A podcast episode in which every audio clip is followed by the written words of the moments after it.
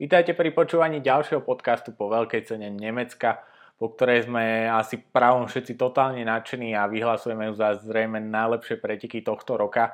A to aj napriek tomu, že máme za sebou podarené preteky v Rakúsku a podarené preteky v Anglicku, takže do tretice taký veľký hetrik po tom, čo sme sa opäť ponorili do diskusí o tom, ako opraviť nudnú Formulu 1, ako pripraviť nové pravidlá na rok 2021, aby všetko e, zrazu fungovalo, tak zrazu to všetko funguje aj s týmito autami a minimálne na týchto klasických európskych okruhoch. A funguje to minimálne v prípade, pokiaľ na Hockenheime zaprší, čo bola vec, na ktorú sme sa podľa meteorologických radarov mohli tešiť už prakticky týždeň pred štartom. Už v sobotu sme vedeli, že ten nedelný štart bude, bude mokrý a že namiesto horúcich teplot teda príde prehánka, od ktorej sme mohli právom očakávať veľké veci a že sa teda veľké veci aj diali. Bola to určite veľká cena mnohých šokov, pretože už na začiatku málo kto zrejme čakal to, že nakoniec odštartujeme klasickým pevným štartom a nie pod safety carom. Nakoniec nám teda FIA aj v tomto bode splnila všetky naše očakávania alebo všetky naše túžby povedzme Bol to teda pevný štart, ktorý opäť absolútne nevyšiel Verstappenovi, ktorý tam len bezmocne pretáčal kolesa, no ale v takýchto podmienkach teda dobre platí, že prakticky nič nie je stratené. A ak sú to mokré preteky a na tretie často safety car dostanete prakticky neobmedzené množstvo šancí na reštart a dôležité je skôr nie to, či alebo koľkokrát sa roz, roztočíte, ale či to dokážete zachrániť a nerozbiť medzi bariéry Uh, taká malá štatistika, na ktorú som narazil, myslím, že dokonca 60% všetkých jazdcov malo nejaký problém, nejaké hodiny, nejaký výlet mimo trať, takže a mnohí z nich uh, to podľa výsledkov dotiahli nakoniec veľmi vysoko, pretože Verstappen vyhral, aj keď sa v jednom momente roztočil, Sainz skončil 5, aj keď v jednom momente musel z poslednej zákruty radiť z piatočku a vycúvať späť z bariéry. No a mnohí sa krútili alebo dokonca opierali o bariéry a došli do cieľa tiež. Takže a mnohí sa tak krútili sa aj takí piloti, od ktorých sme to nečakali. Takže poďme na to pekne postupne a podľa výsledkov si povieme k jednotlivým jazdcom, eh, čím nás prekvapili alebo naopak sklamali. Pre mňa bol Max Verstappen takým čiernym koňom už pred štartom, pretože som si okamžite spomenul na jeho výborné výkony v mokrej Brazílii pár rokov dozadu, je nepochybné, že Verstappen to na vode vie a keďže obe Ferrari mali doslova katastrofálnu kvalifikáciu a štartovali z 10. v prípade Leclerca a z 20. miesta v prípade Fetela, a ako si vždy platí, že je to jednoducho Max Verstappen, ktorý pozbiera všetky body, ktoré ležia voľne na trati a prípade neúplne ideálneho, ideálneho víkendu Mercedesu si viete staviť na to, že to bude Verstappen a nie Ferrari, ktoré, uh, ktorý teda zatopí a vyhrá. Ako som spomínal, Max Verstappen sa roztočil a on sa roztočil krátko potom, čo ho tým obul na tvrdšie žlté pneumatiky. Teraz už vieme jasne povedať, že to bola strategická chyba, pretože tú žltú zmes v takých tých prechodných vlhkých podmienkach oveľa ťažšie zahriať a ešte ťažšie zahriať ako tú červenú zmes, ktorú v úvode pretekov obul napríklad Magnussen.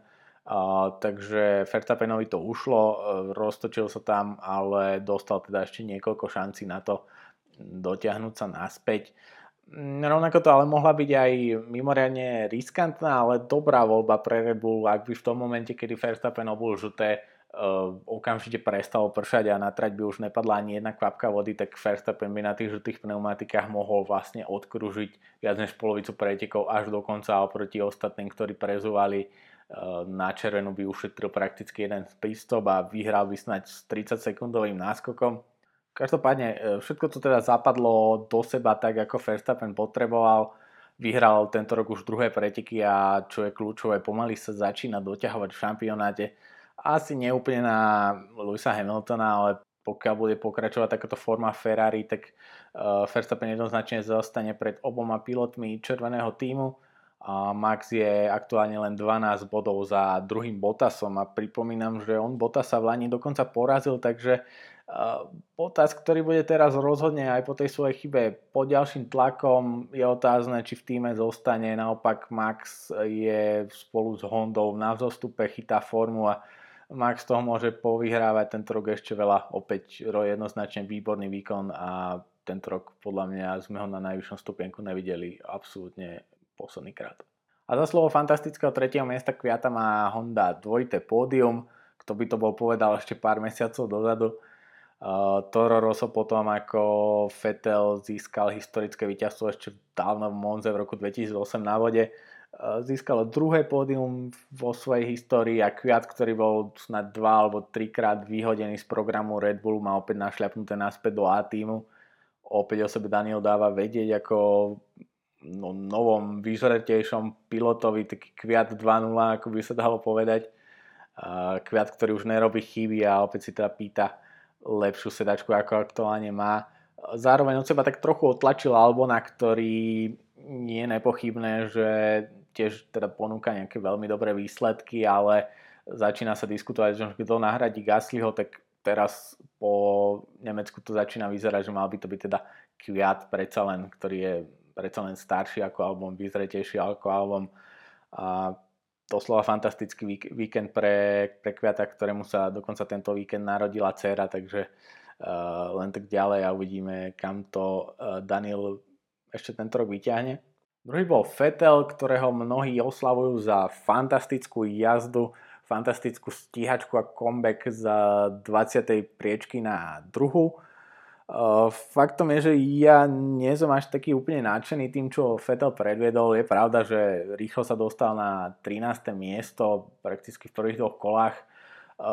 Potom alebo snáď až do 50. kola prakticky celé preteky zaseknutý okolo 8. miesta za Raikkonenom tie strategické voľby, ktoré jemu obúvalo Ferrari, tie nejak nevychádzali, on prakticky stále, jeho maximum bolo 8 miesto, potom sa znovu prepadol.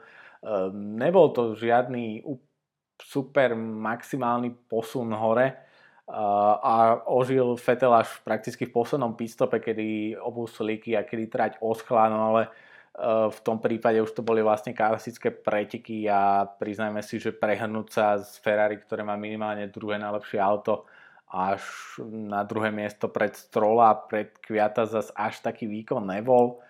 Uh, ale samozrejme musím povedať, že Sebastian to minimálne na rozdiel od mnohých ďalších udržal na trati a asi aj to sa počíta a asi aj to je hlavný dôvod, prečo on skončil na pódium a prečo Hamilton skončil mimo vodou. Takže určite ho to môže nakopnúť a pokiaľ ho to druhé miesto po tých babraných výsledkoch prakticky v poslednom roku od Nemecka 2018 pokiaľ ho toto dostane opäť na výsledne a pokiaľ si opäť začne veriť, tak je to len o to, o to lepšie a aj tie body a aj to stiahnutie tej straty v šampionáte sa určite, určite počíta.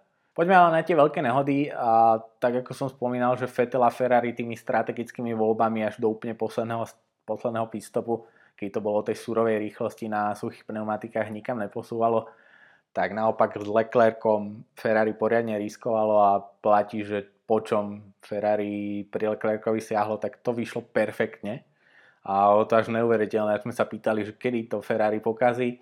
Uh, nakoniec to bol samotný Leclerc, ktorý to pokazil a ktorý spôsobil, že z výborných pretekov a takmer istého pódia bola veľká nula. Oprel to do bariéry v poslednej zákrote okruhu na tom mokrom asfalte, na tom šmiklanom asfalte, ktorý uh, využívajú v Hockenheime aj dragstery na jednej strane je veľmi ťažké Leclercovi tú chybu vyčítať, pretože tú chybu včera urobil takmer každý. Eh, na druhej strane Leclerc eh, tam tú chybu alebo tie problémy v poslednej zákrute okruhu nemal raz. Mm, prvýkrát tam predvedol ten svoj dlhokánsky drift a full opposite lock, eh, kedy sa snažil udržať auto na trati po, po obrubníku. Tu sa mu ešte podarilo, potom tam snáď dvakrát bola totálna nedotáčeho z poslednej zákrute, ktorá smrdela nejakými problémami.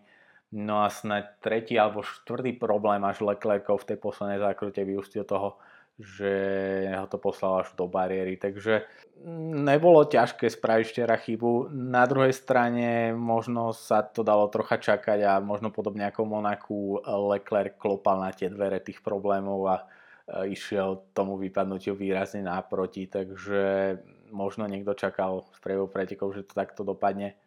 Bariére ale skončil aj Hamilton, ale skončil aj Hamilton a Bottas a skôr než vystane myšlienka, ktorú možno mnohí neprajníci Hamiltona a neprajníci Mercedesu majú, že Hamiltona odstavil nejaký prvý náznak stiažených podmienok a prvé kvapky ho poslali do bariéry, tak ja musím vyťahnuť štatistiku, podľa ktorej Hamilton, a teraz počúvate dobre, vyhral posledných 11 veľkých cien, ktoré boli akokoľvek ovplyvnené dažďom. 11 veľkých cen, v ktorej buď totálne pršalo, alebo bola v priebehu pretekov akákoľvek drobná sprška vody. 11 z nich vyhral Lewis Hamilton. Od eh, legendárneho Japonska 2014 cez Anglicko 2015 až po to legendárne Fetelové Nemecko 2018, kde teda to v daždi eh, Sebastian poslal do bariéry a ešte až cez Abu Dhabi, kde trochu zapršalo v Lani a Monaku, kde trochu zapršalo tento rok, tak všetkých týchto 11 pretekov až do, do Nemecka včera vyhral uh, Lewis Hamilton. Takže môžeme povedať čokoľvek iného Hamiltonovi, ale nemôžeme o ňom povedať, že je na vode neschopný pilot. Je to jednoznačne jeden z najlepších pilotov na vode. A tá štatistika to teda plne podporuje, aj keď včera to absolútne nevyšlo. Hamilton vyrobil obrovskú chybu, vlastne dve obrovské chyby, ktoré potenciálne mohli byť aj veľmi nebezpečné, pretože v tom tej prvej, eh, kedy to oprel do bariéry v poslednej zákrute, tak eh, v tom momente ešte nebol odprataný Leclercom ono po strate a dokonca aj Leclerc sám tam ešte prechádzal okolo bariéry, čiže, eh, čiže to mohla byť veľmi nebezpečná situácia. Samozrejme potom Hamilton obišiel kúžel po nesprávnej strane, a následoval ten zbabraný 50 sekundový pitstop Mercedesu, ktorý už mnohí uh, zostrihali aj s hudbou Bennyho Hilla. Uh, treba ale povedať to, že ten zbabraný 50 sekundový pitstop prakticky nebol žiadny problém pre Hamiltona, pretože síce mechanici tam pobiehali ako splášení, ale bolo to v momente, kedy bol na trati safety car a Hamilton počas tých 50 šialených dlhých sekúnd prakticky stratil len 3 pozície a pod safety carom sa potom pole celé stiahlo, takže uh, prakticky nič to neznamenalo.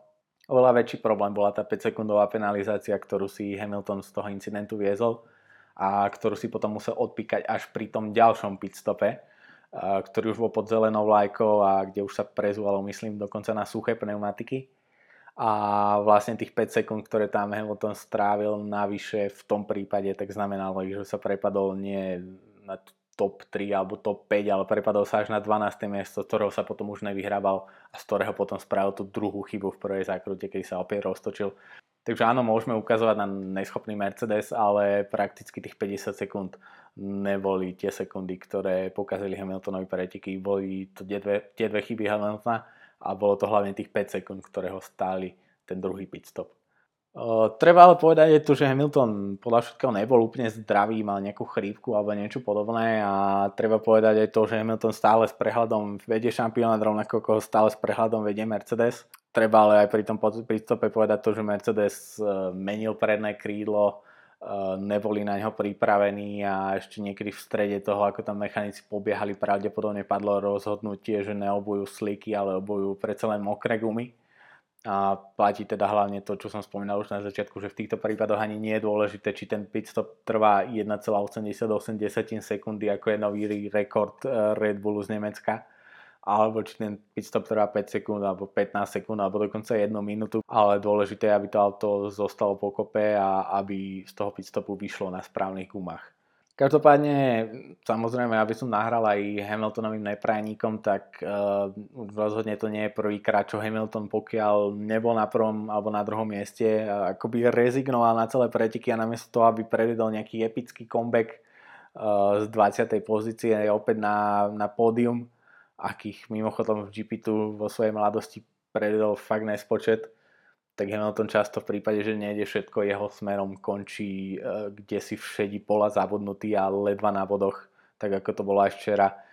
A to si myslím, že je škoda, pretože je to majster sveta, zaslúžený niekoľkonásobný majster sveta, zaslúžene si ide pre ďalší titul, ale uh, chceli by sme asi, aby nám niečo prevedol aj za takýchto podmienok a nie, aby kde si rezignovane skončila. A nemyslím si, že je to len tým, že Mercedes je nastavený na jazdu vpredu na prvé dve pozície v čistom vzduchu a pokiaľ sa jeho piloti ocitnú kde si za pomalšími pilotmi v tom, čist- v tom špinavom vzduchu, tak asi to nie je len tým, že Mercedes trčí ďaleko najviac, asi je to aj tým, že Hamilton nejak stráti motiváciu alebo niečo podobné.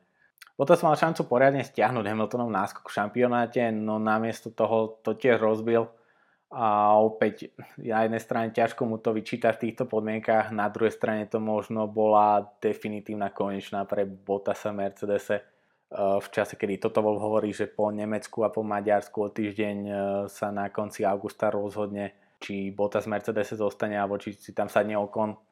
Na jednej strane, ak toto niekomu spomínam, tak dosť často sa proti mne dostávajú hlasy, že Bottas je vlastne dobrá dvojka k Hamiltonovi že končí na druhom mieste, že nedostáva Hamiltona pod tlak, ako ho dostáva Rosberg a že vlastne je to ideálna situácia pre Mercedes. Ja si to úplne nemyslím, pretože on, on síce Bottas často končí na druhom mieste, ale nekončí preto, že je ideálna dvojka, on končí na tom druhom mieste, pretože má najlepšie auto. A pokiaľ by teoreticky Ferrari alebo Red Bull zdvihli formu a pridali by a stiahli by tú stratu Mercedesu, tak zrazu by strieborné šipy potrebovali dohľadcov, ktoré dokážu bojovať na špici a nielen jedného a toho druhého, ktorý to dokáže vďaka tomu, že to auto je o sekundu na kolo rýchlejšie ako auta všetkých ostatných. Mm, takže ja osobne si typnem, že Bottas to už má spočítané a čítam to aj podľa tých uh, vyjadrení Tota Wolfa, to, že on hovorí, že rozhodneme za dve veľké ceny, rozhodneme na konci augusta. Je to vnímam akoby takú PR prípravu Mercedesu, aby si Botas pred médiami vytvoril takú tú exit stratégiu pre Botasov odchod. A hoci sa čoraz ťažšie spomína aj to, že Okon by naopak mohol skončiť v Renaulte. A už som videl aj takú divokú spekuláciu, že Vettel by mal ísť na dôchodok a Bottas by mal ísť na miesto neho do Ferrari. Ja si neviem predstaviť, že nejaký iný top tým by po Bottasovi siahol, keď má prakticky overené to, že Bottas nie je kvalitou tam kde sú kvalitou Fetel a kde sú kvalitou jazdecké schopnosti Hamiltona. Dotkol som sa už trochu Renaultu, e, v tom Renaulte nedokončil Dotkol som sa už trochu Renaultu, v ktorom nedokončil Ricciardo pre technické problémy a nedokončil ani Hülkenberg pre ďalšiu nehodu. A to je pre mňa jeden z najsmutnejších príbehov veľkej ceny Nemecka 2019 pretože Hilkenberg je nepochybne e, kvalitný pilot, ktorý ale ešte nikdy nebol na pódium. Včera na neho opäť siahal a opäť to nedopadlo a nie je to prvýkrát, čo to nedopadlo, pretože to Hulkenberg vlastnou chybou niekam zahodil. Teraz sa mi vybaví napríklad Baku pár rokov dozadu, kedy to boli tie šialené preteky, v ktorých uh, to svoje pódium získal Stroll a pokiaľ by teda Hülkenberg dokázal aj v Baku a dokázal by Hülkenberg aj včera zostať na trati, tak to mohlo stačiť No a prakticky to mohla byť jedna z posledných Nikových šancí, ako sa ukázať ako top týmom, dať najavo, že je to jazdec, ktorý má na to, aby zajazdil super výsledky.